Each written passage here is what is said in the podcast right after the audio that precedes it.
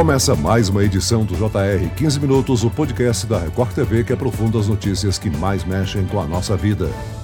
O aeroporto de Congonhas, em São Paulo, o segundo mais movimentado do país, foi arrematado, junto com outros 10 terminais, por um grupo espanhol por 2 bilhões e 450 milhões de reais. Outros quatro aeroportos de todo o país foram leiloados e serão administrados por empresas privadas.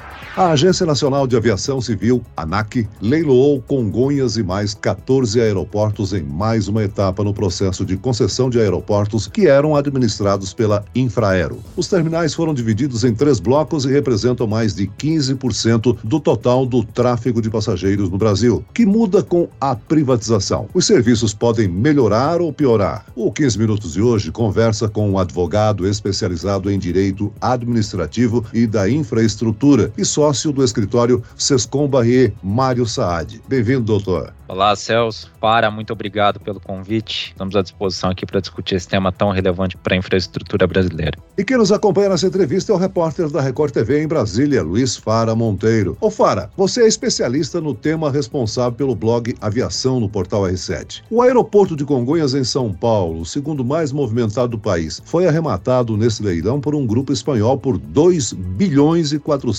450 milhões de reais. Uma grande quantia, hein? É verdade, Celso. Um abraço, prazer em estar aqui no 15 Minutos. Olá, doutor Mário. Celso, o grupo espanhol AENA venceu esse bloco em que estava o segundo aeroporto de maior movimento no país, Congonhas. Além desse terminal, estão na mesma concessão os aeroportos de Altamira, Marabá, Paraupebas e Santarém, no estado do Pará. Em Mato Grosso do Sul, os aeroportos de Campo Grande, a capital, Corumbá e Ponta Porã, além dos terminais mineiros de Montes Claros, Uberaba e Uberlândia. Para esse bloco, o grupo foi o único interessado. Vale lembrar que o grupo espanhol AENA já atua em seis aeroportos na região Nordeste. Agora, doutor Mário, Congonhas, por exemplo, com a concessão, deixará de ser administrado por uma empresa pública, a Infraero. Qual é a importância dessa privatização de Congonhas e de tantos outros terminais? Acho que essa pergunta tem algumas perspectivas para que sejam olhadas. A primeira importância é a conclusão de um processo de concessões de aeroportos federais que foi iniciado há, há, mais de uma década e que tem quase que a conclusão dela de maneira exitosa, não, esse é um tópico que a gente pode discutir, obviamente, mas quase que a conclusão dela com esse processo de, de licitação que foi realizado de maneira pública ontem. Existiam, obviamente, aeroportos importantes ainda a serem leiloados pelo governo federal. O aeroporto de Congonhas, em São Paulo, era tido como a joia da coroa, né? Havia ali várias manifestações públicas a respeito do tema, inclusive pela pasta competente. E fato é que, que essa política pública aí teve seguramente algum grau de sucesso. E eu diria que ontem, da perspectiva governamental, o que se viu ali no leilão foi é, talvez a conclusão de tudo isso de maneira exitosa da perspectiva governamental. O segundo grande ponto que decorre desse, na minha visão, Celso, é em termos de política pública qual é que vai ser o novo papel dado à Infraero, que, como você bem mencionou, era responsável até então e continua a ser, tá, pelo contrato de concessão, há um, há um breve período ali em que a Infraero continua a administrar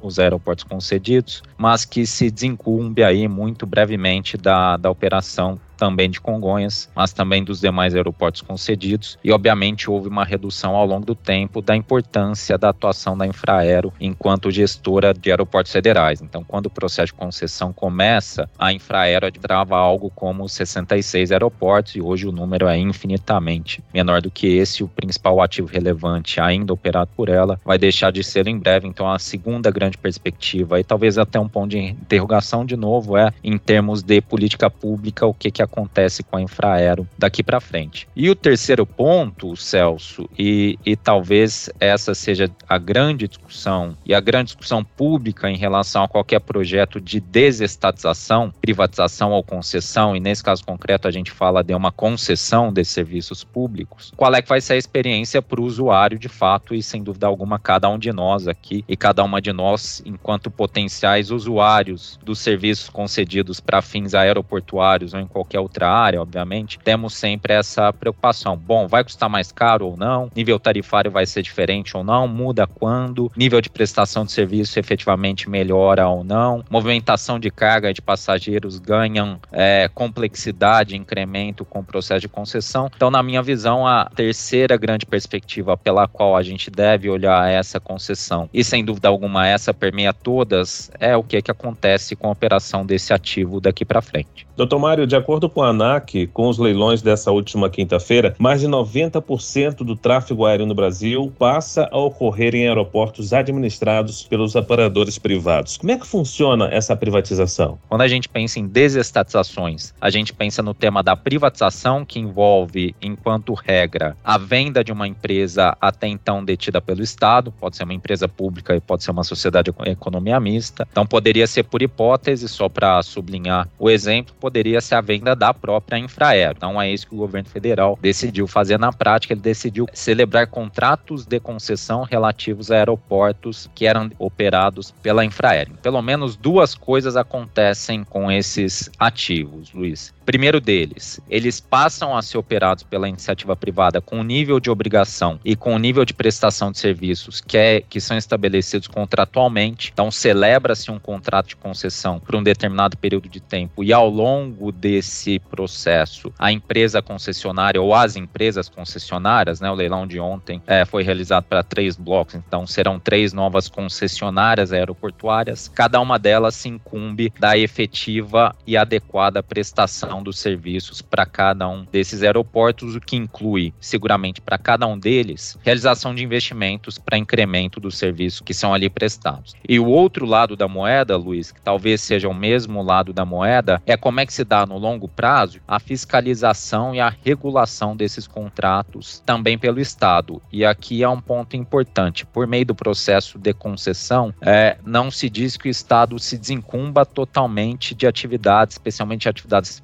fiscalizadoras e regulatórias em relação a esses determinados ativos. Pelo contrário, essas obrigações elas se mantêm e eu te diria que talvez elas até se incrementem na prática e aí entra essencialmente o papel da Agência Nacional de Aviação Civil e essa continua mantendo todas as suas prerrogativas fiscalizatórias e regulatórias em relação a essas concessões que foram realizadas. A licitação prevê que os ganhadores da licitação façam determinados investimentos ao longo da concessão, né? Seguramente, perfeito, Celso. Então, o pressuposto de, de qualquer contrato de concessão é que haja efetivamente incremento de ativos existentes, né? É o caso aqui, todos os aeroportos existem, não há nenhum aeroporto novo que a concessionária precise fazer de fato, e poderia ser o caso, tá? Poderia ter sido feita a concessão de um aeroporto inexistente e a concessionária se incumbiria de toda obra referente a esse aeroporto. Não é o caso aqui, os aeroportos são existentes e cada um deles seguramente vai passar por um nível de aumento de prestação de serviços nos parâmetros estabelecidos contratualmente. Todos esses pontos são de obrigação da concessionária e todos esses pontos são de tempos em tempos fiscalizados pelo poder concedente, representados nesse caso aqui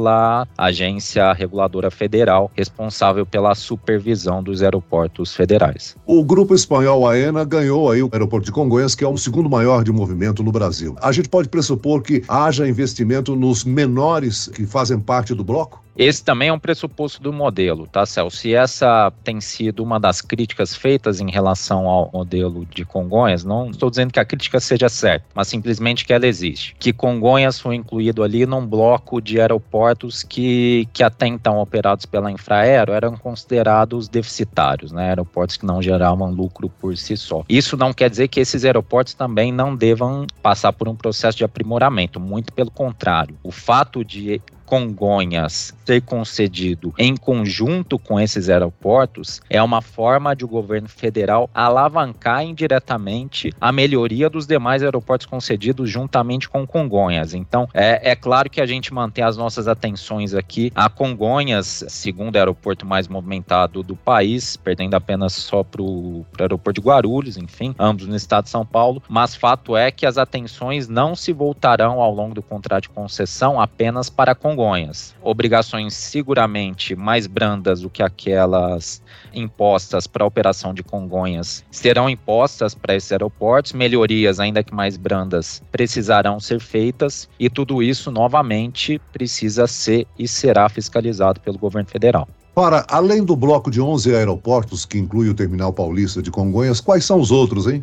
Ô Celso, além do bloco de nome SP, MS, PA e MG, siglas aí dos estados contemplados que já falamos aqui, foi leiloado o bloco da aviação geral, formado pelos aeroportos de Jacarepaguá, no Rio de Janeiro, e Campo de Marte, em São Paulo. O bloco foi arrematado pelo Banco de Investimentos XP por 141 milhões de reais. O único leilão em que houve concorrência foi o dos aeroportos da região norte do país, grupo integrado pelos aeroportos de Belém e Macapá. A proposta foi de 125 milhões. Doutor, a tarifa de embarque é um dos custos pagos pelos passageiros de avião. E essa privatização pode reduzir essas tarifas? O nível tarifário, Luiz, ele é estabelecido é, de antemão para cada contrato e ele é também supervisionado pela ANAC ao longo do tempo. Então é possível que ao longo da prestação de serviços haja as duas coisas sendo bastante honesto. É possível que haja incremento no nível tarifário pago por cada usuário, mas pode ser que haja decréscimo no nível tarifário pago por cada usuário. É, também tudo isso depende em boa medida, primeiro, em como é que a modelagem desses é, contratos foi feita, e a modelagem prevê sim algum acréscimo tarifário, mas segundo, depende muito como esses aeroportos vão operar na prática. Então, o nível de eficiência na prestação de serviço também, por hipótese, pode gerar redução do nível tarifário. E aí, de novo, para cada cidadão e para cada cidadã, Luiz, que pagam ali as tarifas de embarque, mas há outras tarifas, obviamente, que são cobradas em cada um desses aeroportos. Né? Então, tarifas para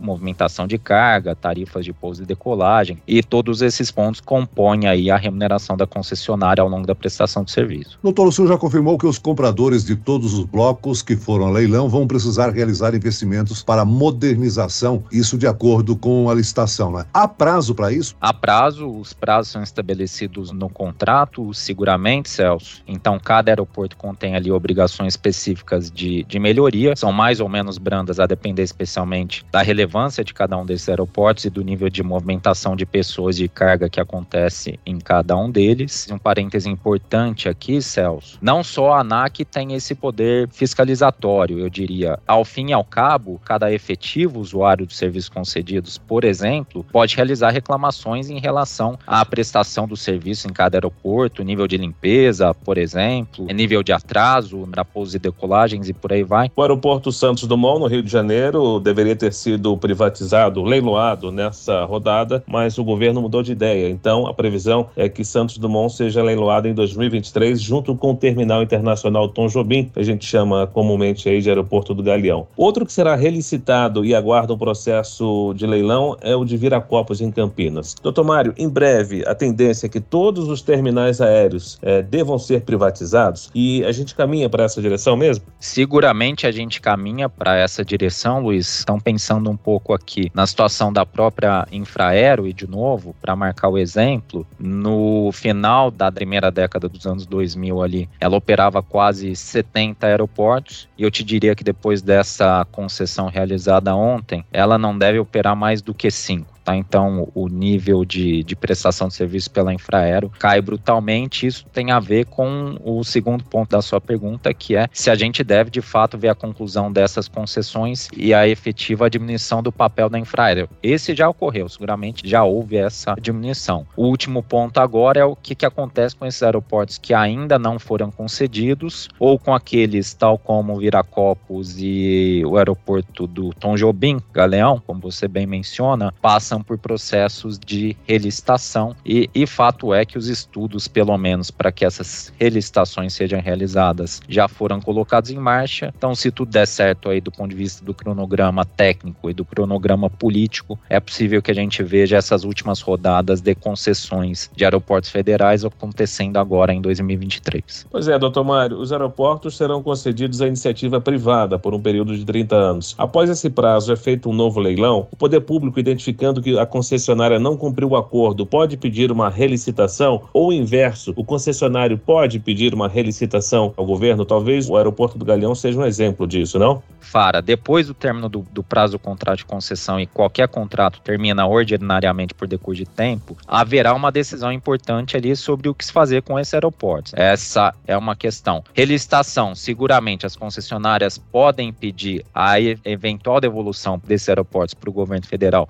a depender de como a prestação de serviço esteja se dando, mas o inverso também é verdadeiro, Fara. A depender do nível de prestação, especialmente se ele for ruim, o governo federal pode também e tem a prerrogativa de instaurar processo para término antecipado de cada um desses contratos. Muito bem, nós chegamos ao fim desta edição do 15 Minutos. Eu quero aqui agradecer a participação do advogado especializado em direito administrativo e da infraestrutura, Mário Saad. Obrigado, doutor. Eu é que agradeço, Celso. Contem com a gente. E agradeço a presença do repórter da Record TV em Brasília, Luiz Fara Monteiro. Obrigado, Fara. Foi um prazer participar mais uma vez do 15 Minutos, Celso. Esse podcast contou com a produção de David Bezerra e dos estagiários Lucas Brito e Kátia Brazão. Sonoplastia de Marcos Vinícius. Coordenação de conteúdo Camila Moraes, Edivaldo Nunes e Deni Almeida. Direção editorial Tiago Contreira. Vice-presidente de jornalismo Antônio Guerreiro. E eu, Celso Freitas, te aguardo no próximo episódio. Até lá.